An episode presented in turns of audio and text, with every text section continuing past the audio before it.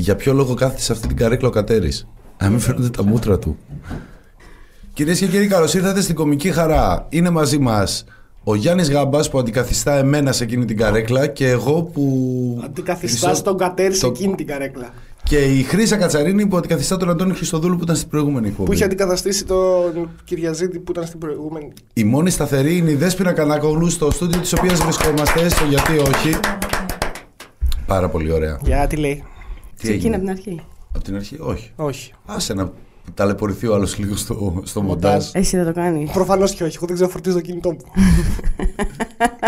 Τι άχρηστο πλάνο. Ε, Τι. Τον φέραμε για ερωτήσεις. Δεν έχει ερωτήσεις, το ξέρεις, ε. Με ρώτησε τι να, Για- τι να με ρωτήσει. για να γεμίσει η καρέκλα. Δεν είχαμε Εντάξει, άλλο. OK, OK. Εγώ λέω ναι, γενικότερα. Φιλοξενούμε απόψε τη Χρύσα Κατσαρίνη στο podcast Κωμική Χαρά. το Αγάπες οποίο- μου! Το οποίο φιλοξενείται, όπως είπαμε, ε, σε αυτό το πόρταλ το podcastικό της Δέσποινας Κανάκογλου με τίτλο «Γιατί όχι». Μπορείτε να το βρείτε στα iTunes, στο Stitcher, όπου κυκλοφορούν και υπάρχουν podcast.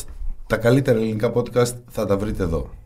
Πες τα μας κιόλας, δηλαδή είσαι από καβάλα. Είμαι από καβάλα. Από εκεί θες να το πάμε; Ναι. Από πάμε εκεί στα θα παιδικά μου ξεκινάμε. χρόνια. Στα παιδικά σου Κανένας χρόνια. δεν θέλει να πάει εκεί. Τότε που έκανες σκι.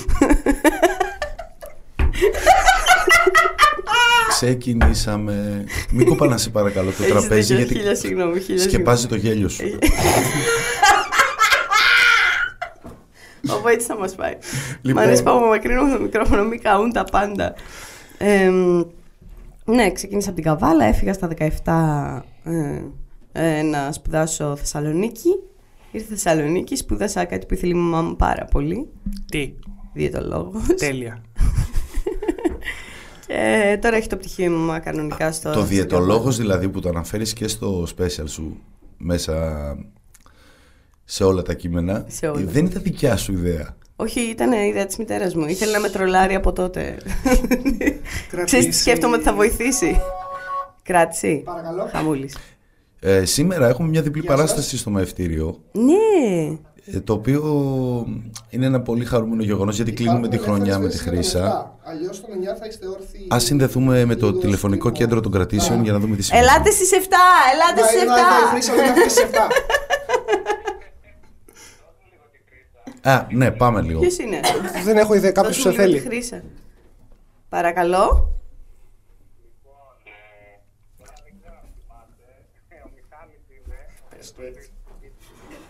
Ο Μιχάλης, ο φίλος του Χρήστου.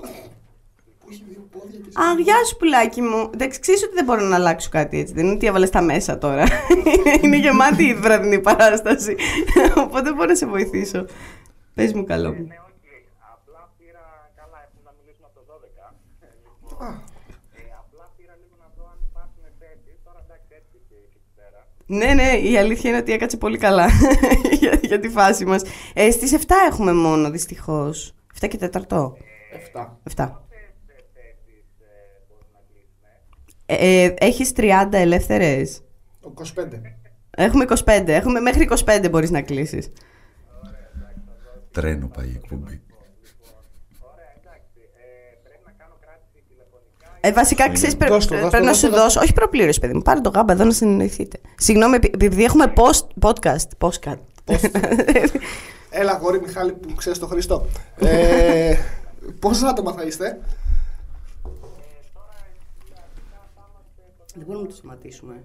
Ποιο; Το podcast. Θα κοπεί εκεί που χρειάζεται. OK, okay, συνεννοήσου και ξαναπάρε εδώ πέρα σε αυτό το νούμερο.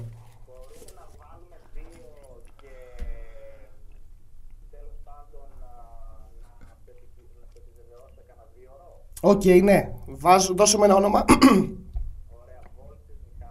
Οκ, Τέλεια. γράφω Βόλτσις 2 και με παίρνεις σε κάνα δίωρο για να δω αν θα γίνουν 4.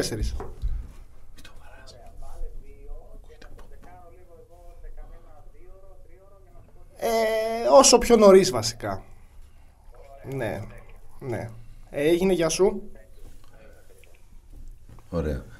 Επομένως, η μητέρα σου διέγνωσε ένα κενό στην αγορά από διαιτολόγους και σκέφτηκε εκεί πρέπει να είναι η χρήσα μου. Ε, βασικά το σκεφτόταν έτσι. Και ήρθε στη Θεσσαλονίκη. Ήρθα στη Θεσσαλονίκη, σπούδασα διατροφή διαιτολογία. Την τελείωσα στα τέσσερα χρόνια γιατί έπρεπε να τελειώσω με αυτό γρήγορα. Και όσο σπούδαζα, ξεκίνησα σε ένα θεατρικό εργαστήρι. Oh my god, το θυμήθηκα αυτό. Παράθλαση. Δεν ξέρω πόσοι ξέρετε την παράθλαση, αλλά είναι μια ιστορία. Μια λέξη, μια ιστορία στη, στο θεατρικό κόσμο. Έκανα ένα χρόνο εκεί και μετά έδωσα ε, οντισιόν. Πήρα την υποτροφία και πέρασα στη δραματική σχολή του Ανδρέα Βουτσινά. Τέλεια. Και, Και, με, και, εδώ- μετά εκεί ξεκίνησε η μαγεία. Από εκεί. Το stand-up πώς ξεκίνησε; Αυτό. Ε, στο πρώτο έτος ξεκίνησα να βλέπω. Είδα το, το Delirious του Eddie Murphy. Μμμ.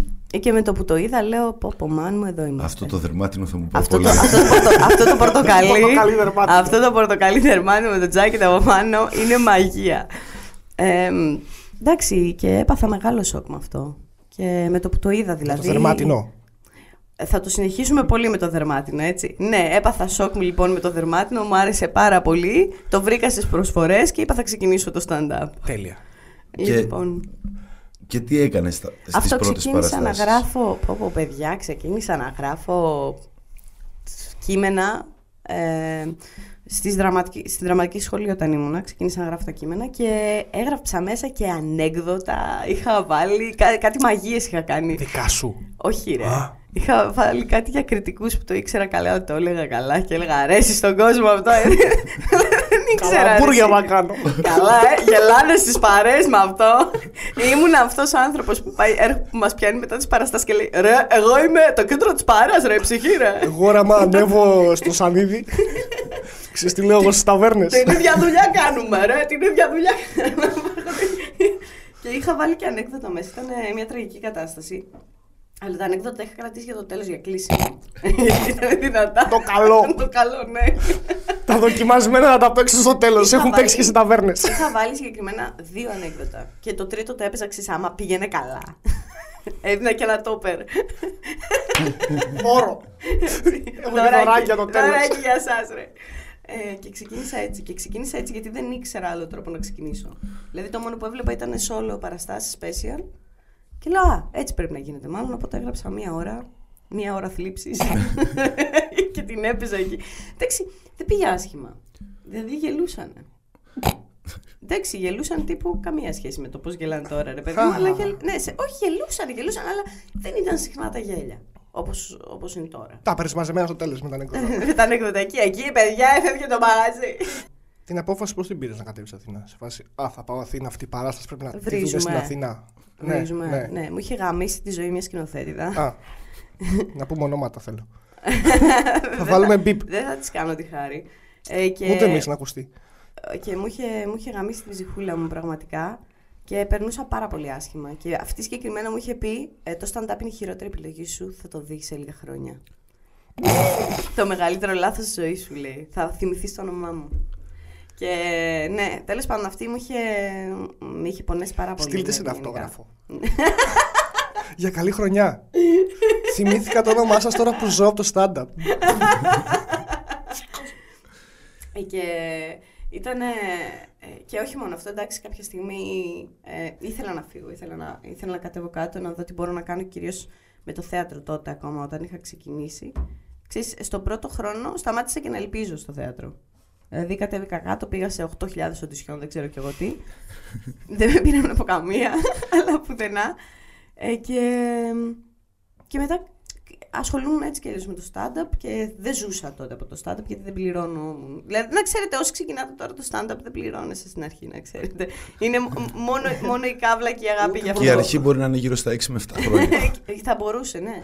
Ε, Τι θα είναι; Τι; Δεν, ε, δεν είναι, ας πούμε για μένα δεν ήταν. Εγώ ξεκίνησα Άλλο. να πληρώνομαι στα τέσσερα χρόνια, ήμουνα... Ζούσα από αυτό δηλαδή. Αλλά δεν είναι πάντα το ίδιο. Γιατί εγώ όταν ξεκίνησα δεν υπήρχαν άλλες επιλογές, οπότε αναγκαστικά με παίρνουν.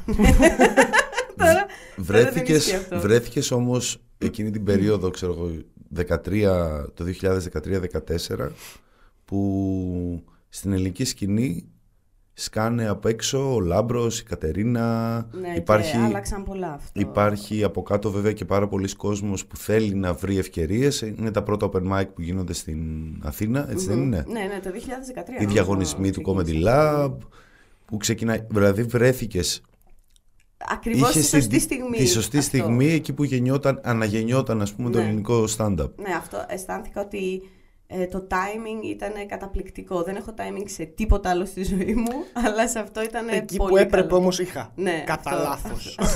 αυτό κατά λάθος τελείω. Γιατί θα μπορούσα να μην είχα φύγει, ας πούμε, και να μην προλάβω αυτό το κύμα ε, του Λάμπρου που ετοίμαζε, που μας πήρε όλους μαζί σε παραστάσεις κτλ. Θα μπορούσα αυτό να το είχα χάσει.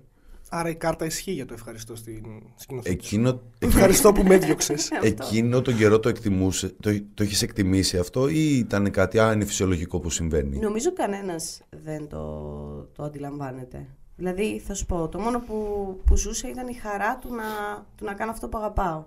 Μόνο αυτό. Δεν είναι ότι καταλάβαινα, Ω, εδώ ξεκινάνε τα πάντα. Όχι καθόλου. Ήμουνα, Πω, δεν το πιστεύω ότι παίζω. Ήταν αυτή η χαρά. Ε, Με την πρώτη σου όλο παράσταση που παίζεται από πέρσι, δοκιμάστηκε στο μευτήριο σαν work in progress. ουσιαστικά έχω παίξει αυτή την παράσταση τρεις φορές. Δηλαδή Και- δεν είναι ότι. Ναι, είναι έχω αυτό παίξει την και παράσταση. τώρα αναλύουμε ας πούμε το πρώτο κομμάτι αυτού του κύκλου. Ναι. Ανάμεσα τι υπάρχει; Δηλαδή από τον πρώτο καιρό που έκανες τα πρώτα σου βήματα ναι. και στην Αθήνα υπάρχει αυτό το χωνευτήρι ανθρώπων που ξεκινάει μια κατάσταση. Και τώρα υπάρχει η πρώτη σου ολοκληρωμένη... Το, το ανάμεσα πώς ήταν. Τι γεύση σου έχει αφήσει μέχρι να φτάσεις εδώ; Θα σου πω, από το 2012 μέχρι, το, μέχρι τώρα, ε, θεωρώ ότι είμαι από τους πιο ευτυχισμένους ανθρώπους που υπάρχουν σε αυτόν τον κόσμο. Αγνή ευτυχία όμως. Γιατί δεν ξέρω πολλούς ανθρώπους που κάνουν αυτό που αγαπάνε και ζουν από αυτό.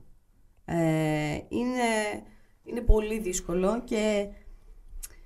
Ε, εντάξει, δεν θα σου πω ότι δεν έχω περάσει δύσκολα, έτσι. Προφανώς και όλοι μας έχουμε περάσει. Όλοι, όσοι έχουν περάσει τη διαδικασία του stand-up ξέρουν τις δυσκολίες, ξέρουν πώς είναι να πεθαίνεις πάνω στη σκηνή και να σκέφτεσαι κάθε Υπέροχα. μέρα κάθε μέρα ότι, ότι, ότι είσαι άχρηστος, ξέρω εγώ, και ότι δεν- για ποιο λόγο το κάνω αυτό στον εαυτό μου και τα λοιπά και τα λοιπά. Ε, ναι, αλλά εκεί το ότι έχουμε μείνει μετά από τόσα χρόνια και γίνεται όλο αυτό, Παρακαλώ. Βγες έξω. Ναι. Θα μπαίνω βγαίνουμε. Ρε, ακόμα δεν το πιστεύω ότι έρχεται ο κόσμος να με δει, αλήθεια. Ακόμα δεν το πιστεύω. Ε, Πάντα μου φαίνεται περίεργο. Πάντα όταν, όταν με παίρνουν και μου λένε, ξέρω που με πήρατε και μου είπατε γέμιση βραδινή, πάμε για απόγευμα. Πάντα είναι μια τεράστια έκπληξη για μένα. Εντάξει. Δεν μπορούμε να το καταλάβουμε εμείς ακόμα αυτό, αλλά εντάξει, φαντάζομαι και εμείς έτσι θα αντιδράσουμε. Ε, δεν- δηλαδή είναι, μου φαίνεται παράλογο το ότι τόσος κόσμος με ξέρει και έρχεται να με δει και με στηρίζει. Ε, β- τους αγαπάω. Θέλω να κάνω γλυκό έρωτο στον καθέναν από αυτούς. τους αγαπάω πάρα πολύ. Παράλληλα με το stand-up, Ναι. ήσουν και από τα πρώτα γνωστά πρόσωπα που εμφανίζονταν συχνά και με ένταση στην πλατφόρμα του Comedy Lab. Με βιντεάκια που έκανες. Ω, Χριστέ μου, για τα outs λες τώρα. Ναι, Oh, dear lord. Ε, τα outs. Τι θες να σχολιάζω τα outs ναι τώρα; πες μου λίγο Εντάξει, ένα τα περιστατικό, outs, θα σου κάτι, πω. Κάτι που να δίνει το στίγμα πώς ήταν η χρήση εκείνη την περίοδο. Τα outs. Κοίτα, ποτέ δεν τα αγάπησα όσο αγάπησα τα hik. Μετά. Τα outs. Ναι. Δηλαδή, ακόμα και όταν τα έκανα, δεν είναι ότι τότε ήμουνα. Πω, πω πρέπει να είναι τέλεια. και μετά τα είδα και ήμουνα. «Α». Όχι από την αρχή, δηλαδή είχα το γνώθι σε αυτόν. Δεν, δεν, δεν τα μισώ σαν δουλειά. Γιατί είναι η πρώτη μου δουλειά, ας πούμε, στα, σαν βίντεο. Δεν ήξερα και πώς να τα κάνω. Δεν υπήρχε και τότε ελληνικό YouTube με κομικά βίντεο για να πεις ότι. Ναι. Ακόμα δεν, ακόμα χτιζόταν αυτό. Οπότε δεν ήξερα τι να κάνω. Έγραφα κείμενα και τα έβγαζα. Αλλά δεν. Ε, δεν ποτέ δεν θεώρησα ότι είναι κάτι πολύ καλό. Ούτε κάτι πολύ κακό από την άλλη. ναι. Αυτό. Ε, ήταν μια μέτρια κατάσταση. Τα αγάπησα γιατί ήταν η πρώτη μου δουλειά και κέρδισα πολύ κόσμο από εκεί. Που δεν το περίμενα. Δηλαδή, ακόμα ο κόσμος έρχεται και μου λέει since outs, που είναι εξή, ότι δείχνει τα παράσημα Ναι, του, ναι. του φαν, ότι έμεινα εκεί στα δύσκολα. Όταν, Ναι, όταν ναι. εμείς βλέπαμε χρήσα, Ναι, Όταν δεν ξέρω τη χρήση αγόρι μου. Δεν είχε πάρει ακόμα πτυχίο. και έκανε σκι.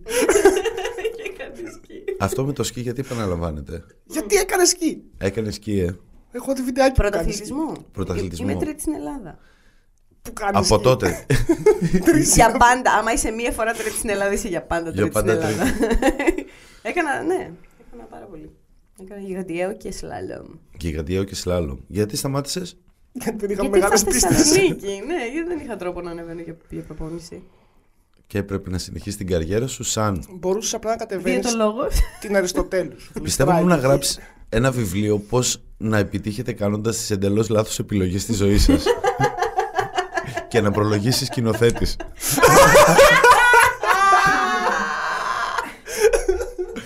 να γράφει, ξέρω, πρόλογος από την ε, σκηνοθέτη Τα Τάδε. έλεγα εγώ.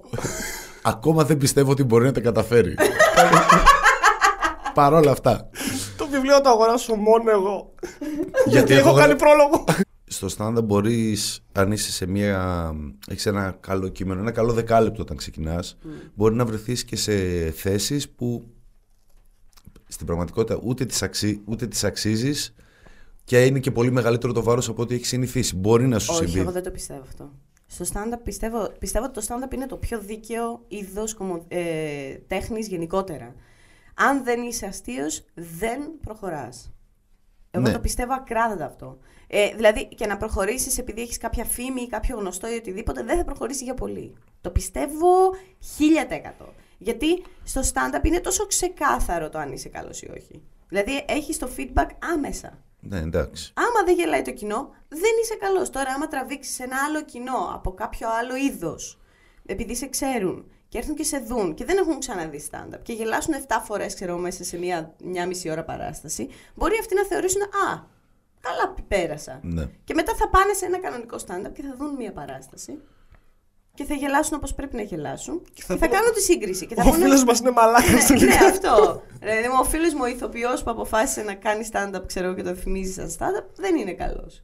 Ενώ αυτή είναι stand-up κομική. Και πώς θα του το γίνει λες; σύγκριση. Και τι να του πω εγώ. θα του τώρα; πεις ωραία φώτα όταν θα σε ρωτήσει πώς πήγε η παράσταση. Μου έφυγε κάτι φώτα; το έχω κάνει αυτό, ε. Δεν μπορώ να λέω. Δηλαδή, άμα δεν είναι καλή παράσταση, φαίνεται στα μούτρα μου. Γιατί με, με ξέρετε, ρε παιδί μου, όταν μου αρέσει κάτι. είμαι, «Α!» Οπότε, άμα δεν μου αρέσει, φαίνεται στα μούτρα. Και, και έψαχνα να βρω πράγματα που μου άρεσαν στην παράσταση. Α, Ωραία. Κοστούμια, φανταστικά. Έχει βάλει φώτα. γυαλί. Χρήσο κοιτάει τον προβολέα μου. Εντάξει, με, κλει- τρελάθηκα. με κλειστά μάτια. Ε, όχι, ξέρεις, τι, εννοούσα κάτι άλλο. Α, Ότι sorry.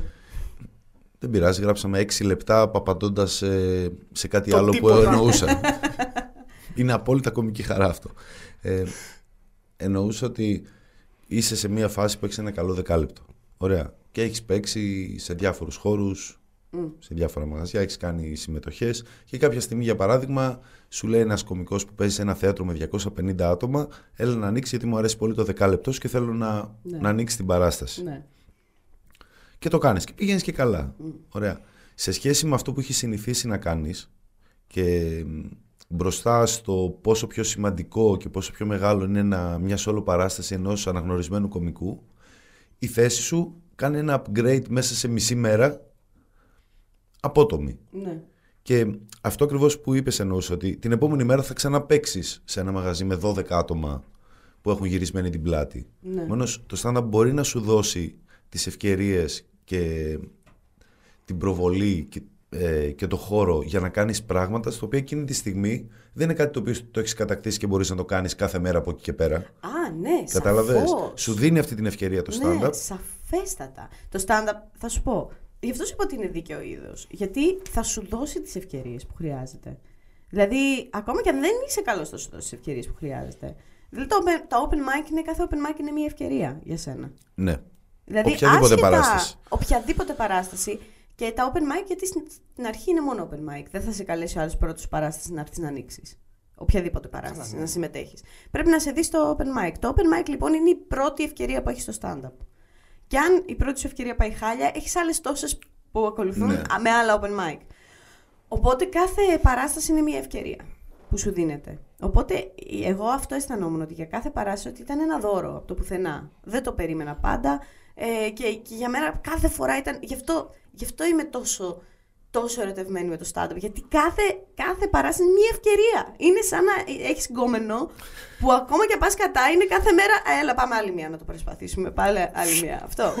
Έλα, άλλη μία. Έλα, άλλη μία. Έλα. Θα, μα, θα Α- μάθεις. αυτό ψάχνει χρήση από το stand-up, την κατανόηση από έναν κόμμα που Την δεν, αγάπη. δεν, τη- δεν Την της αγάπη. έδειξε ποτέ. Ένα γκόμενο που να μου δίνει ευκαιρίες. Γι' αυτό κάνω stand-up. Ε, μετά από τόσα χρόνια η περσόνα που έχει χτιστεί και δεν εννοώ ότι είναι κάτι ψεύτικο θέλω να ναι. πω η φιλοσοφία σου πάνω στη σκηνή πώς έχει αλλάξει και πώς θα περιέγραφες αν ήσουν ένας θεατής στη δικιά σου την παράσταση Ναι. πώς θα περιέγραφες το άτομο που βγαίνει και μιλάει για ό,τι πολύτιμότερο έχει. Σου λέγανε τι είναι η Χρύσα Κατσαρίνη στη σκηνή; Τι κορίτσι είναι, ας πούμε; Θα σου πω τι γίνεται. Όντως, στη δική μου περίπτωση δεν είναι ψεύτικη η περσόνα, δεν είναι η περσόνα που έχω χτίσει. Ε, αλλά είμαι εγώ δηλαδή. Αλλά όπως κάθε άνθρωπος αλλάζω πάνω στη σκηνή, όπως αλλάζω στη ζωή μου. Ε, η αλλαγή που έχει γίνει στην σκηνή είναι ότι νιώθω πιο άνετη με το κοινό. Και αυτό θα συμβεί σε όλους σας μόλις κάνετε όλο παραστάσεις. Είναι τρομερή αίσθηση του ότι ο κόσμος έχει έρθει αποκλειστικά για σένα. Είναι, είναι και στον άνθρωπο, γιατί εγώ έχω παρατηρήσει από τα, προ, από τα προηγούμενα χρόνια ότι σε, σε όποια παράσταση παίζει χρήσα, ε, ενώ οι, οι, υπόλοιποι, οι υπόλοιποι κομικοί μπορεί να είναι στα χαρτιά τους, να μιλάνε μεταξύ τους κτλ. Η Χρήσα θα περάσει από όλα τα τραπέζια για να χαιρετήσει τον κόσμο.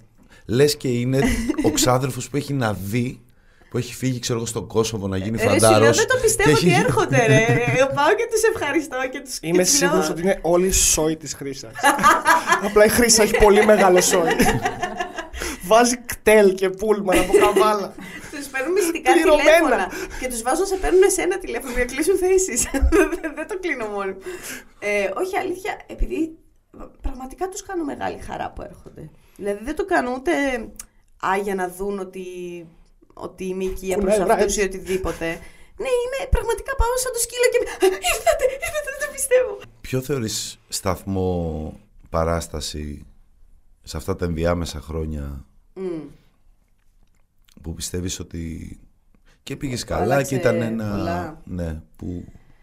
Ε, εντάξει, πιο, οι δύο πιο σημαντικές αυτή τη στιγμή είναι η πρώτη πρώτη solo stand-up comedy παράσταση που έχω κάνει στο Μευτήριο που ήταν πέρυσι, το, πέρυσι ε, τώρα το, το Μάρτιο. Το Μάρτιο. Ναι. Ε, η πρώτη ήταν αυτή. Η δεύτερη ήταν η solo στην Αθήνα. Στο Athens Comedy Festival. Στο Athens Comedy Festival ε, του Φυσφή στο Γκαζάρτε. Και μία ακόμα που ξεχωρίζω ε, ήταν ε, όταν παίξαμε στο Βεάκιο θέατρο με 1500 άτομα κοινό και ο Σίλας με ανακοίνωσε ως Χριστίνα Κατσαρίνη. και λέω, εν τω μεταξύ, ρε, ήμουνα σίγουρη ότι θα με πει λάθος, Δεν ξέρω γιατί, το ένιωθα μέσα μου και ξέρεις, ε, τραβούσαμε βίντεο και έλεγα, Μα, μπορείς να σκεφτείς αυτό το βίντεο, πώς θα είναι. Ξέρεις, θα το ανεβάσω. Ξέρεις... Και ακούω, κυρίες και κύριοι, ακολουθεί ένα κορίτσι αστείο Υποδεχτείτε τη Χριστίνα Κατσαρίνη. και βγαίνω. Φουλ νεύρα εγώ, ρε, δεν καταλαβαίνεις. βγαίνω, λέω ευχαριστούμε τον Γιώργο Σεραφείμ. Κοίτα. Λέω μέχρι να έρθει η Χριστίνα θα σε απασχολήσω εγώ η Χρύσα Κατσαρίνη. Στο... Μπορεί να διορθωθεί πολύ εύκολα στο μοντάζ μετά αυτό να βγάζουν απλά ένα τιν. Γιατί αντί για Χριστίνα θα είναι. Η Κατσαρίνη. Η Χρυσ... Α, Κατσαρίνη. Α, Κατσαρίνη. και μετά έρχεται μου λέει δεν πιστεύω τις αντίστοιχε. Προφανώς και τσαλίστηκα! 1500 άτομα. Είπες άλλη. Είπες άλλη κοπέλα. Είπες την ξαδέρφη μου. Πω, γέλασα γιατί μετά μου έγραφε και τέτοια. Α, ε, είχα ανεβάσει λοιπόν αυτή τη φωτογραφία για να καταλάβεις πόσο μέσα μου έχει μείνει αυτή η σκηνοθέτη. Ανέβασα τη φωτογραφία εγώ ναι. με 1500 άτομα από πίσω και εγώ πλάτη και ανεβάζω τη φωτογραφία και γράφω αυτό το ότι ε, ε, το stand-up είναι η χειρότερη απόφαση που έχεις πάρει στη ζωή σου. Καθηγήτρια από τη δραματική σχολή. και, και μου γράφει ο άλλος. Εντάξει, εσύ Χρήσα δεν πέτυχες πολλά. Η Χριστίνα όμως. ναι, αλλά εξαδέρφη σου. Τα πήγε καλά. Ε, το τελευταίο χρόνο μπήκε στη ζωή σου και τηλεόραση. Ναι. Αγόρασα. Λέμε, ε, αγόρασα. Φέτος αγόρασα. Φέτος αγόρασα μια τηλεόραση ασπρόμαυρη από τα παλιατζίδικα στο μοναστηράκι. Με τις κερέ, τις γυρνά. Στις άλλες χώρες συμβαίνει αυτό πάρα πολύ και έχουμε δείγματα που πλέον ε, stand-up κομικοί από την Ελλάδα αρχίζουν είτε να έχουν τις δικές τους εκπομπές και να χρησιμοποιούν την ικανότητά τους να είναι αστείοι και να γράφουν αστεία σε κάποια άλλη εκπομπή, είτε να είναι μέλη ενός cast μιας εκπομπής πρωινής, μεσημεριανής, βραδινής κτλ. Πώς το ζεις αυτό τον τελευταίο χρόνο που ξέρω ότι είσαι πετσί στα ταπικό και θες όλη τη μέρα να γράφεις και να βγαίνεις; Να λοιπόν, ε, θα σου πω. Έχει ξεκινήσει ε, να απορροφάει τηλεόραση κομικούς, που είναι πολύ σημαντικό. Δεν ξέρω αν τους απορροφά σωστά. Μμμ. Ωραία. Ε, εγώ είμαι μέρος μιας πρωινής εκπομπής που μου φέρονται πολύ όμορφα και, και με σέβονται σαν κομικό, αλλά δεν έχω αυτή τη- την... ε, Δεν, δεν μπορώ να χρησιμοποιήσω ένα κομικό στοιχείο που θα ήθελα εγώ. Οκ, εντάξει, Κάνω, υπάρχει. κάποια, κάνω κάποια πράγματα που ε- που είναι διαφορετικά από μια πρωινή εκπομπή που όπως την έχουμε συνηθίσει, αλλά πάλι δεν, επειδή είναι ακριβώς πρωινή εκπομπή, δεν, μπορείς, δεν έχεις την ελευθερία να κάνεις Ωραία. πράγματα. Εντάξει, είναι δύο κόσμοι που γνωρίζονται σιγά σιγά. Ναι, αυτό. Και ένα αυτό. διαφορετικό φορμάτ. Ε, και όταν μιλάμε για ένα κωμικό, μιλάμε για έναν άνθρωπο απέναντι σε μια οργανωμένη κατάσταση που. ε, Αυτό. Δηλαδή τώρα αν Δεν- περιμένουμε δεν μπορείς ένας να κωμικός να σπάσεις. αλλάξει Ναι, όλο αυτό το πράγμα Δεν είναι- μπορείς να σπάσεις δηλαδή ένα, μια, μια ραχοκοκαλιά ε, Ναι, εντάξει. εκπομπής. Δηλαδή είναι, είναι πρωινή εκπομπή. Έχει τα ζώδια, έχει το, φα- το μαγείρεμα, έχει, έχει, είναι, πρα- έχει τον καλεσμένο, είναι, στάνταρ, είναι μια στάνταρ πρωινή εκπομπή. Διαφοροποιείται η πρώτη ώρα στην οποία μπαίνουμε εμείς που είμαστε το πάνελ. Σαν κωμικός είμαι ένα από τα τρία μέλη του πάνελ. Κατάλαβες, δεν είναι ότι έχω την ελευθερία να κάνω πράγματα όπως θα ήταν σε ένα late night show Ναι. ή μια εκπομπή όπως του Διονύση Τζαράκη και του Ζάμπρα ε, και του Θωμά Ζάμπρα που, είναι, που το χτίζουν όλο μόνοι τους από το μηδέν.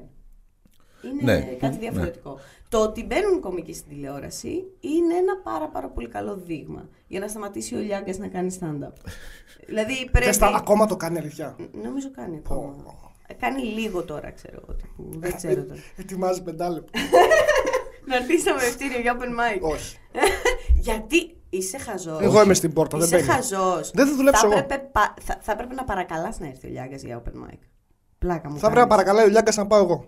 Στην εκπομπή του, άμα θέλει. Έτσι μόνο. Έχεις, έχεις ε, προγραμματίσει παραστάσεις στην Αθήνα φέτος; Ναι, φέτο, ε, ίσως εκεί να δω διαφορά. Δηλαδή στη Σόλο μου. Είναι οι τρεις πρώτες Παρασκευές του Ιανουαρίου ε, στο θέατρο Άβατον. Και ε, εντάξει, θα, εκεί θα δούμε. Εκεί θα δεις φαντάζομαι, εκεί ναι. θα δούμε. τι Δηλαδή θα γίνει. πριν από τρία χρόνια σίγουρα θα έχεις πολύ κόσμο που σε είχε δει στα βιντεάκια στο YouTube, σε είχε δει σε κάποια άλλη παράσταση, σε είχε δει σε συμμετοχές ε, σε διάφορα βίντεο άλλων ή και στην τηλεόραση. Ναι. Ε, τώρα είναι λογικό πολλοί κόσμος να σε δει είτε στο facebook είτε στην τηλεόραση σε μια διαφήμιση και να πει «Α, η κοπέλα από, το, από την πρωινή εκπομπή πάμε να δούμε, πάμε να γελάσουμε, πολύ μου αρέσει». Δεν θες να πεις τον τίτλο; Ε, Δεν θες να πεις όχι. τον τίτλο; Ποιος είναι ο τίτλος; Δεν το θυμάμαι. Δεν το θυμάται. Νόμιζα δεν ήθελες να το πεις. όχι, έχει ίδιο... Για πες το. Η φωλιά των κούκου. Η φωλιά των κούκου. Ναι. Α, είδες το είπα. Γιατί να μην θέλω να το πω; Γιατί. Δεν ξέρω. Δεν είναι. Ε; Δεν είναι. Είπαν οκ σε αυτό τον τίτλο, έτσι. Μην είσαι κακός. Μην είσαι κακός. Άμα δεις την εκπομπή θα καταλάβεις. Δεν έχει λογοπαίγνιο για το κανάλι. Έχουμε Από και πού φωλιά. Έχουμε και φωλιά. Χρήσα Την ξυπνάω οποία στις- βγαίνουν καλεσμένοι. Στις δύο δεν μπορώ να σε δω. Ναι, το ξέρω. Και εγώ δεν θα με έβλεπα. Εγώ ξυπνούσα, ξυπνούσα στις 2 τουλάχιστον. Γιατί κοιμόμουν στις 5 που ξυπνάω τώρα. Ναι, αυτό. Ναι. Πω. Δεν μπορώ να το φανταστώ αυτό το πράγμα. Ούτε εγώ το μπορούσα να το φανταστώ ποτέ για τη ζωή μου αυτή. Θα Είναι το σαν να μπήκες κατάφερα. φαντάρος, έτσι. Όχι, είναι χειρότερο. Όχι, είναι. Πέντε η Είναι. ώρα ξυπνούσατε. Είναι Πέντε χειρότερο. Είναι χειρότερο. Είναι, χειρο... ε, είναι Το σαν να να έχεις πει ξυπνάς πέντε φαντάρος. ώρα. Έχω πάει φαντάρος Και και, είναι ξέρω. χειρότερο. Θα σου πω, είναι χειρότερο να ξυπνάς στι 5, όχι η πρωινή Κοίτα, εκπομπή. ξυπνάς. Πρέπει Ναι. να στρώσεις Το τα κρεβάτι θέματα όπως το σου. κρεβάτι. Πρέπει να πας εκεί να σε ετοιμάσουν. Όπως την πρωινή αναφορά. σε ετοιμάζουν, ναι, σε δίνουν στην πρωινή Ντύνεσαι, αναφορά. μω, γιατί σαν σε ντύνουν, σε βάζουν ρούχα. Σε βάζουν ρούχα, ε. Άρα είναι χειρότερος στρατός. Εκεί την ήμουν μόνος μου, κατάλαβες; Σε αυτή τη στιγμή ο Γάμπας διαπίστωσε ότι τη- η Χρύσα την πιάνουνε και την περνάνε από τέσσερα στάδια σε ένα μικρό εργοστασιάκι που έχουν εκεί Κανονικά. πέρα. και περνάει αυτό και εγώ περνάω απλά στη λωρίδα. Ξέρω αυτό το τάρα. Γραμμή παραγωγής. Ε, ναι, εξήγησε λίγο τη διαδικασία, ρε παιδί μου. Ωραία, πάω. Ε, ξυπνάω 5 το πρωί γιατί δεν έχω αμάξι. Ε, και πρέπει Αν να είχε έχει αμάξει, θα ξυπνούσε εξήγηση. 5 παρατέταρτο. Όχι, αν Γιατί δεν θα βρεις πάρκινγκ. Όχι, εκεί που είμαστε έχει, ευτυχώς. Ε, αλλά θα γλίτωνα μία ώρα σίγουρα με το αυτοκίνητο. Ε, μ, πρέπει να είμαι εκεί 7 παρά 7 η ώρα, ας πούμε, που ξεκινάνε να με βάφουν και να με χτενίζουν μέχρι τις 8, που είναι. Θα σου πω τι γίνεται. Κανένας δεν θέλει να είναι τέλειος στις 8 το πρωί. Κανέναν δεν ενδιαφέρει αυτό να είναι τέλεια σε 8 το πρωί. Γιατί αναρωτιόμουν τι ωραία που θα ήταν να με βάφουν κάθε μέρα και να με χτενίζουν. Και πάω και είμαι. Δεν θέλω άλλο. Δεν μπορείς να φανταστείς πόσο δυσκολεύομαι να ξυπνήσω κάθε πρωί γιατί βαριέμαι τα βασικά πράγματα που πρέπει να κάνει ένας άνθρωπος για να Ειδικά, σηκωθεί και να ε, είναι. Το χειμώνα που πρέπει αυτό το κρύο νερό που το πετάς στα μούτρα να σκίσει ο γάμο τον χειμώνα. Και, και η Χρύσα έχει την πολυτέλεια. Εντάξει, θα σηκωθεί, θα πρέπει να τρέξει να πάει στη δουλειά. Αλλά από εκεί και πέρα μετά μπορεί να, να κλείσει και κανένα βλέφαρο. Δεν γίνεται, σου λέει άνοιξε. Κοίτα πάνω, δεξιά, κάτω. Δεν γίνεται. Έλεγα, ε, αυτό σκεφτόμουν. Γιατί βλέπω αυτούς στο Hollywood που τους βάζουν έξι. Κοιμούνται 4 ώρες και τους βάφουνε. Ναι, δεν είναι έτσι καθόλου. έχω, έχω την Τζορτζίνα τη Σιδέρη. Hey, Hey, η οποία με ξέρω βάφει, πώς. γίνεται θεάρα. Κάμερα woman Και μας. είναι, και είναι ξέρεις, αυτό το. Πάνω, πάνω, κοίτα πάνω. Οκ. Κάνω έτσι στα χέρια. δεν, δεν σε αφήνει να. Δεν, δεν χαλαρώσεις. υπάρχει κάποιο μόνιμο έτσι μηνιαίο μακιγιάζ να σου κάνουν και να μην Μηνιαίο, χρειάζεται. Τι είναι. δεν μου παίρνουν αυτοκόλλητο και το βγάζουν μετά. Μια μάσκα, ρε παιδί μου. και ήρθε η ώρα για την ερώτηση της εβδομάδας από τη Επεισόδιο Δέσποινα Κανάκογλου. Γιατί σε κάθε εκπομπή κάνει την ίδια ερώτηση σε κάθε Ε, κωμικό. Τώρα δεν την κάνω γιατί με έχετε κομπλάρει. Γιατί μην δεν κομπλάρεις, έχετε δεν. Θα την κομπλάρεις; κάνουμε εμείς. Θα την Ε, κάνουμε. έχουμε μια Κομπλάρεις. ερώτηση από μια ακροάτρια. Ε, η, δε- η φίλη Δέσποινα ρωτάει. Ε, εσύ Χρύσα με τι γελάς; Αυτή είναι η ερώτηση. Ναι, τώρα δεν την κάνω πια όμως. Γιατί να. δεν την είπες και πώς τη λέω εγώ. Τη λέω λίγο πιο ωραία. Πες την Ναι, μωρό μου, ναι. πες την, Ναι. πες την, Ωραία, έλα, έλα, μπορώ. έλα, σε παρακαλώ. Έχετε κομπλάρει. Σε παρακαλώ μωρό μου, πες το. Να χιονίζεις στην Χρύσα. παρέα. Έλα μωρό μου. Εσύ τι βλέπεις στην ε, τηλεόραση ή σε ταινίες και γελάς; Τι. Α, ε, μ' άρεσε πιο πολύ άλλη ερώτηση. Η θα σου δικιά πω της. γιατί. Θα σου πω γιατί. Γιατί η απάντησή μου, η αληθινή, original και σίγουρη απάντηση με το τι γελάω είναι με τους άλλους κομικούς. Δηλαδή, σας λατρεύω τόσο πολύ. Ε, Κάνετε να γελάω και περνάω καλά. Αυτό. Δεν, δεν... Και άμα Α, βλέπω, θα βλέπω... Όχι, δεν είναι Άσε τώρα, ψέματα. ρε Χρυσά. Δεν με έχεις ακούσει να γελάω; Ποτέ. Ε, αν θα βλέπω κάτι να γελάσω, Ναι, στη δική σου απάντηση, ναι. ε, είναι άλλη κομική solo, special και τέτοια. Είδες που Δηλαδή, δεν δεν γελάει με εμάς, δεν έχουμε σolo ούτε σπέση. Δεν βλέπω. Είπαμε τους άλλους κομικούς και για να απαντήσω στη δική της ερώτηση για τηλεόραση και Άσε το. ίντερνετ. Δέχομαι πάντως για το δαχτυλίδι μου. Ε, Ταινίες και τέτοια. Ε, επειδή ξέρεις, όταν έχεις μάθει το ρυθμό του stand-up, να γελάς με το ρυθμό του stand-up, δεν είναι ότι βλέπω μια ταινία κομμωδία και ξεκαρδίζομαι. ναι.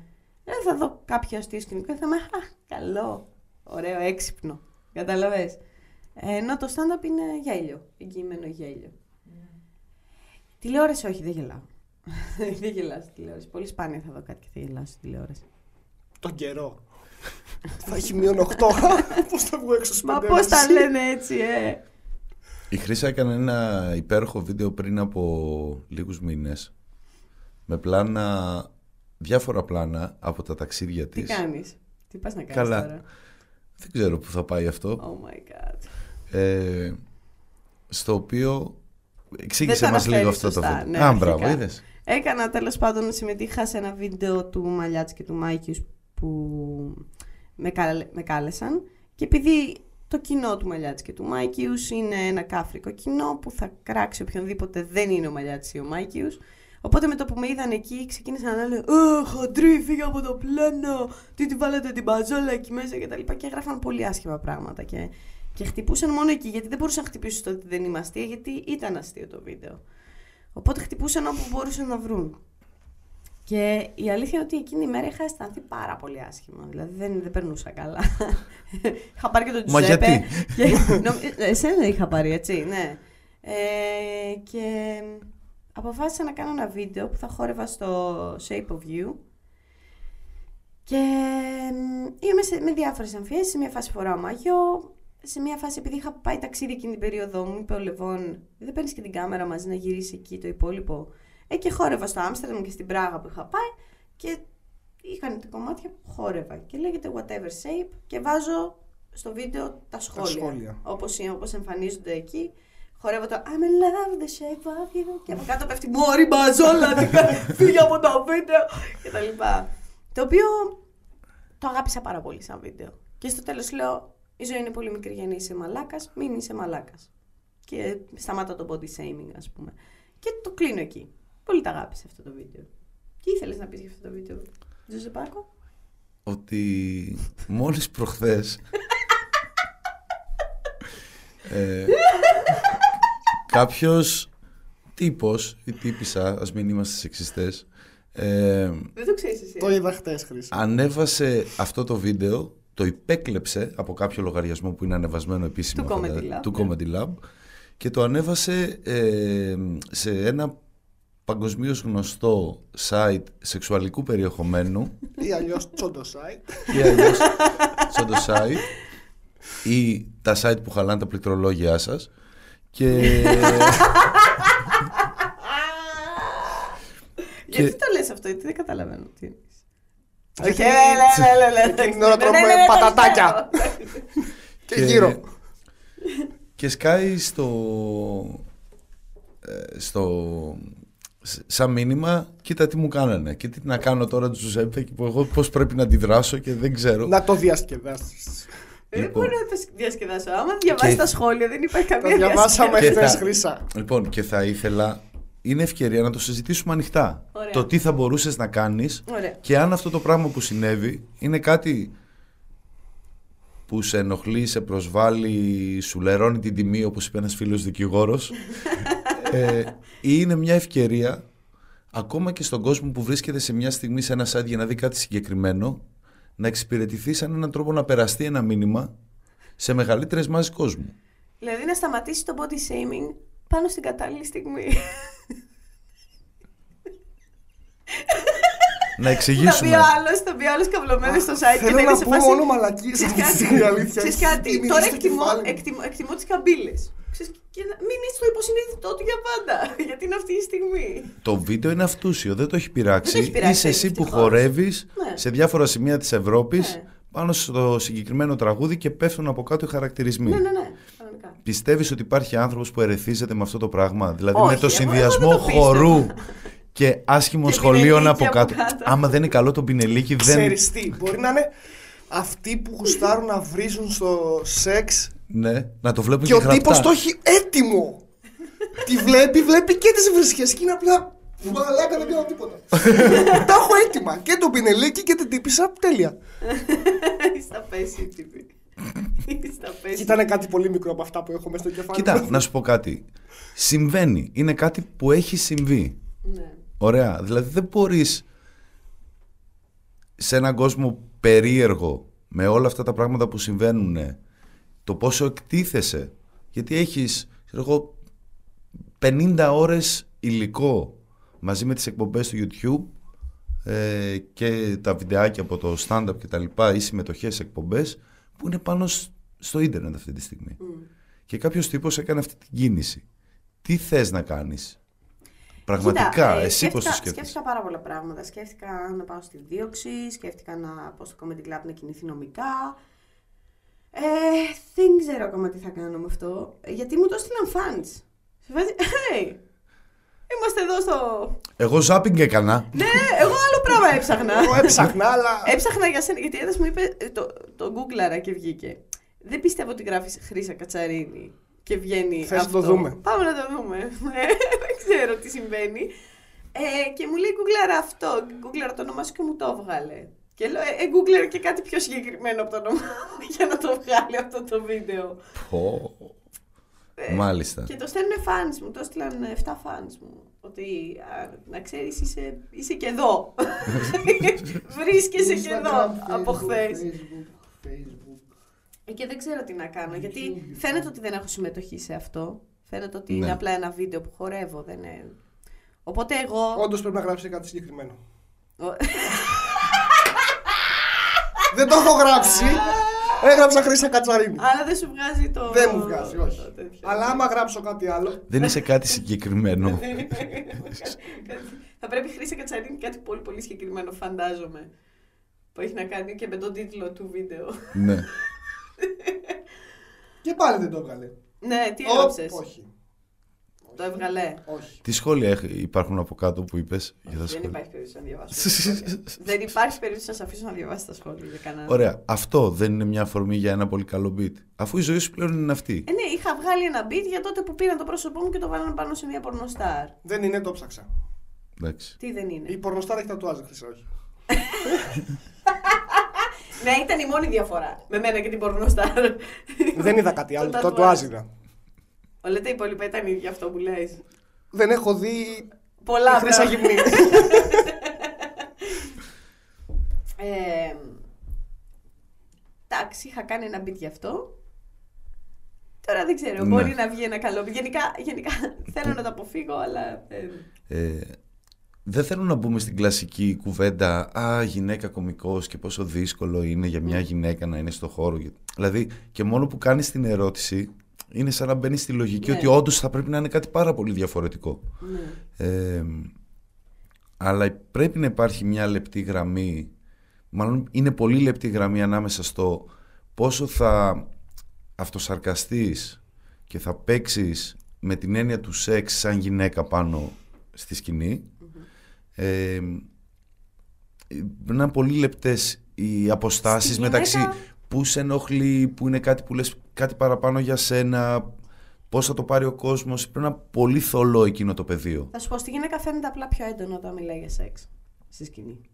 Μπορεί να πούμε ακριβώς τα ίδια πράγματα σε ακριβώς την ίδια διάρκεια και να έρθουν να μου πούν Ε, το παρακάνεις με το σεξ, Χρυσά. Πες άλλα κείμενα. Παίζει ξέρω πολύ εγώ». σεξ, χρυσά. Ναι, μιλάς πάρα πολύ για το σεξ. Πάρα πολύ. Και να είναι σε σένα μαλέ. Αυτό είναι πάρα πολύ αστείο για το σεξ που είπες. Ε, γέλασα πάρα πολύ. Και, σε... και σε μένα να έρθουν να πούν: Πω, πω, εντάξει, ηρέμησε λίγο. Ηρέμησε λίγο. Μόνο για το σεξ θα μιλάμε. Και να μην έχουμε μιλήσει και δύο-δέκα λεπτά ακριβώς. Ναι. Αυτό είναι η διαφορά. Μόνο.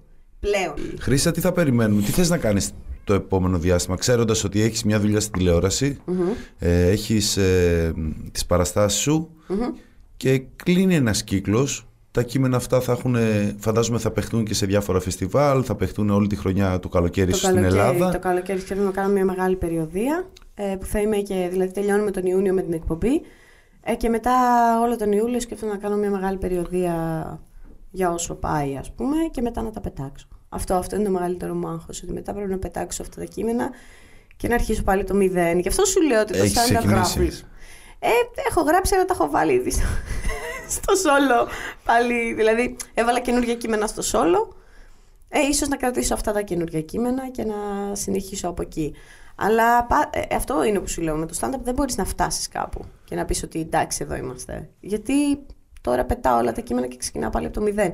Δεν είναι ακριβώς από το μηδέν, γιατί έχεις μια άλλη εμπειρία, ξέρεις ποια κείμενα περνάνε, ξέρεις ποια σου ταιριάζουν. Γιατί καμιά φορά έγραφα κείμενα που δεν ταιριάζαν τόσο σε μένα και δεν λειτουργούσαν. Επομένως, ε, αλλάζει και η ζωή σου και τα ερεθίσματά σου. Ναι. Επομένως, Αυτή ήταν η καρέκλα σε περίπτωση που ακούστηκε κάτι περίεργο. Ναι, όχι, δεν Εντάξει. Ψέματα. Ε, Εμείς εδώ μέσα ξέρουμε τι ήταν. θα σου έλεγα τώρα τίποτα. Πες. Ε, συγγνώμη, δεν σ' άκουσα γιατί αφοσιώθηκα στη- στον ήχο της καρέκλας για να το ξανακάνω για να μην νομίζεις ότι δεν είναι κάτι άλλο. έχεις κείμενα που έχεις γράψει και δεν έχουν παιχτεί ακόμα. Κάποιες ιδέες αρχικές ότι Ναι, αυτό εντάξει, είναι. έχω πάρα πολλές. Έλα, όλοι το ξέρουμε ότι γράφουμε ιδέες σαν latest. Ε, Έχουμε τετράδιο, δεν ξέρω, 500 τετράδια γεμάτα ιδέες που δεν ε, υλοποιήθηκαν ποτέ σε κείμενα, δεν έγιναν ποτέ κείμενα. Αλλά α- αυτό, ας πούμε, μπορώ να το πιάσω το καλοκαίρι που θα έχω την περιοδία και να. Κρατήσεις!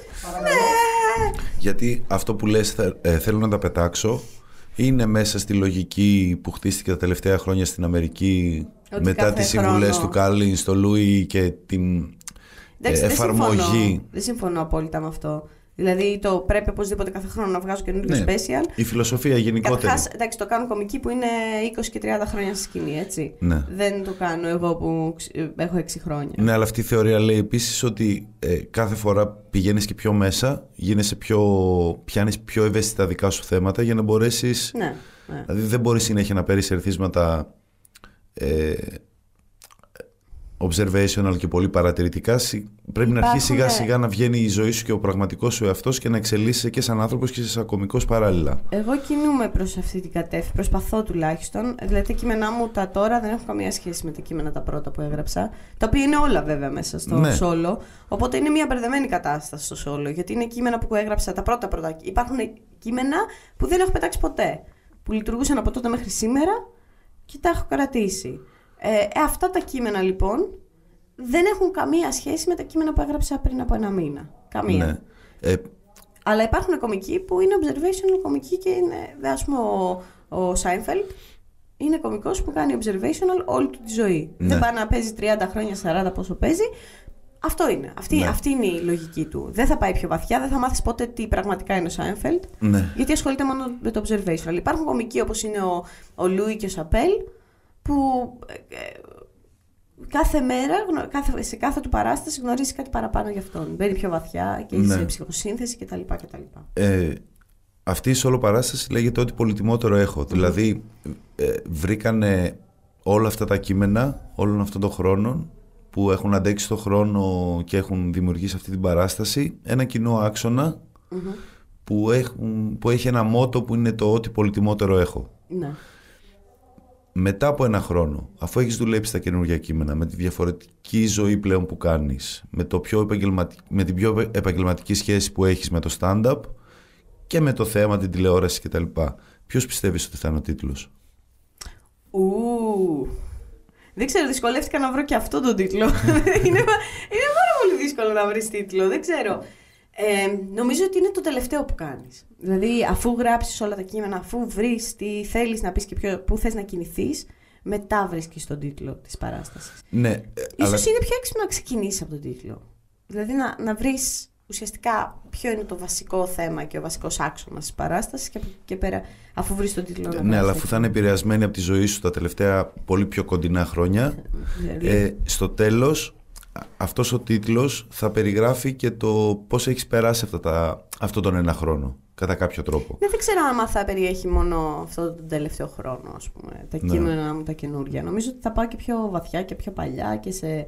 εμ, εντάξει, δεν είχα και την πιο ευχάριστη παιδική ηλικία. Είχα δύσκολη παιδική ηλικία και νομίζω ότι θα μπω προς τα εκεί λίγο, θα κινηθώ λίγο και θα παίξω και... Είναι πολύ λεπτές οι ισορροπίες εκεί. Και Ναι. νομίζω ότι μου αρέσει να παίξω λίγο με αυτό. Τέλεια. Ναι. τα αγαπάτε αυτά τα κείμενα. Η αλήθεια είναι λίγο. Με τον πατέρα μου, λίγο τα κείμενα τα, αυτά τα αγαπάτε λίγο παραπάνω. Ε, ναι, νομίζω ότι αυ- αυτό αγαπάω κι εγώ. Το ότι θα παίξω λίγο με τις ισορροπίες του «Αχι!» Ναι. και με το Και τι θα μπορεί να κλαίεις φέρει στη σκηνή γέλιο. επάνω. Όχι, εντάξει. Όχι, ελπίζω να μην φτάσουμε εκεί. Αλλά νομίζω ότι, ότι εγώ έτσι εξελίσσομαι. Δηλαδή αυτό, αυτό θέλω να κάνω. Εκεί θέλω να πάω. Θέλω να πάω σε κάτι, σε φόβους, σε άγχη, σε, σε πόνο και να το μεταφέρω στη σκηνή διαφορετικά ώστε να μην, μην είναι πια έτσι. Ωραία. Μ' άρεσε η απάντηση. Καλώς ήρθατε στο TEDx. σε Γεια. μια ομιλία. Έχεις κάνει TEDx; Έχω κάνει TEDx. Πώς ήταν. Από τις πιο όμορφες εμπειρίες μου. Μπορεί να το κοροϊδέψεις τώρα. Γιατί, Γιατί; σε βλέπω. Α, εντάξει. Γιατί ο Πάρης το κοροϊδεύει. ο Ρούπο. Τι λέει; το... ότι. Δεν ξέρω. Δεν ξέρω πώς έχετε πάει σε TEDx. λέει κάθε, σε κάθε παράσταση. Ε, κάτσε πώς το λέει. Το TEDx είναι κάτι που γίνεται και έχει περισσότερα γέλια από αυτό εδώ. ε, το TEDx θα σου πω. ε, έχω κάνει δύο φορές TEDx. Το ένα ήταν παρουσίαση που επίσης ήταν καταπληκτική εμπειρία. Σε αυτό το σημείο να ευχαριστήσω την Φροσινή Δρακούλη. Hey! Εμ, και εμ, ήτανε μία, ε, μία ήταν ομιλία, αλλά δεν θέλω να κάνω stand-up. Δεν ήταν αυτό το τι έλεγα να κάνει stand-up. Ήταν ομιλία. Θα έπρεπε να μιλήσω και τις γυναίκες και είναι από τις πιο ωραίες ομιλίες που έχω κάνει ποτέ στη ζωή μου.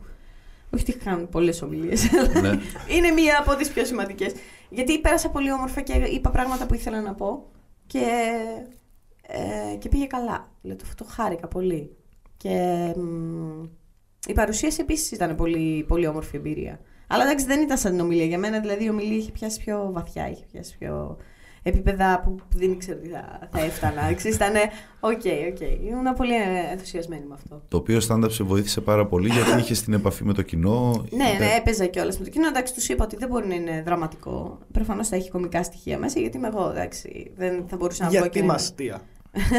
Όχι έτσι, ρε. Γιατί Κι άμα αυτόν θέλετε. τον τρόπο ξέρω να γράφω. Δηλαδή θα πω και πράγματα που δεν είναι κομικά, αλλά θα έχει ένα κομικό στοιχείο μέσα. Γενικότερα. Αυτό. Ωραία. Σε αυτό το σημείο ο Βασίλης συνήθως ρωτάει τον ή την καλεσμένη μας αν θέλει να πλαγκάρει κάτι ή να πει πράγματα. Αυτή η εκπομπή θα βγει την επόμενη εβδομάδα από Δευτέρα Τρίτη. Ε, επομένως ε, δεν μπορούμε να διαφημίσουμε την παράστασή σου στο μεευτήριο απόψε τη διπλή παράσταση. Ευχαριστώ που ήρθατε ε, στην παράστασή μου και Να ξέρετε ήταν καταπληκτική. Για όσους δεν ήρθατε. Ναι, τη κρατήσει χάσατε. είναι για την επόμενη εβδομάδα. ε, όλο αυτό είναι Ε, βασικά ένα ψέμα ξυπνητήρι. Πού χτυπάει. μπορεί να σε βρει ο κόσμος στην Αθήνα, που θα βρίσκεσαι; Ε, νομίζω το είπαμε και πριν ότι ε, τις τρεις πρώτες Παρασκευές του Ιανουαρίου έχω τη σόλο μου παράσταση στην Αθήνα στο Θέατρο Άβατον ε, μ, που είναι στον Γκάζι. Ε, μπορεί να με βρει ιντερνετικά στο Comedy Club που κάνω τα, τα βίντεο μου HIC και τώρα θα ανέβει και το δεύτερο επιτέλους βίντεο από το remake το οποίο είχα γυρίσει με την Κατερίνα Βρανά και τώρα έχω και το ok της Κατερίνας ότι πάμε να το ανεβάσουμε οπότε θα ανέβει Τέλεια. και ετοιμάζω και μια καινούργια εκπομπή που λέγεται Κάνε άντι με blog εδώ και 1,5 χρόνο. το οποίο θα ανέβει και αυτό τώρα από την νέα χρονιά. Γενικά ε, δεν ξέρω πώς θα κοιμάμαι. από εδώ και πέρα έχω γύρω στις 2,5 ώρες ελεύθερες. Κάνε βιντεάκια που θα κοιμάσαι, ρε φίλε. Και θα τραβάμε αυτό. Μόνο ε, ροχαλίζω πολύ, θα καλύπτει κάθε ήχο. Αυτό. Κυρίες και κύριοι, αυτή ήταν η κομική χαρά. Ευχαριστούμε πάρα πολύ τη Χρύσα Κατσαρίνη. Ο Γιάννης Γκάμπα πάει για τις κρατήσεις. Ευχαριστούμε τον Ζουζέπε Βιέρη που έκανε το ρόλο του Κατέρι και πήγε πολύ καλά. Μπράβο. Και Δεν Βασίλη- είδε καν ότι έκλεισε το, το σύστημα. Δεν ξέρουμε πόσο έχουμε χάσει, Βασίλη, να ξέρεις. Πολύ λίγα. θα τα πούμε την άλλη εβδομάδα, δεν ξέρουμε ακόμα με ποιον. Ευχαριστούμε πάρα πολύ. Γεια! Σας αγαπώ πολύ. Γεια!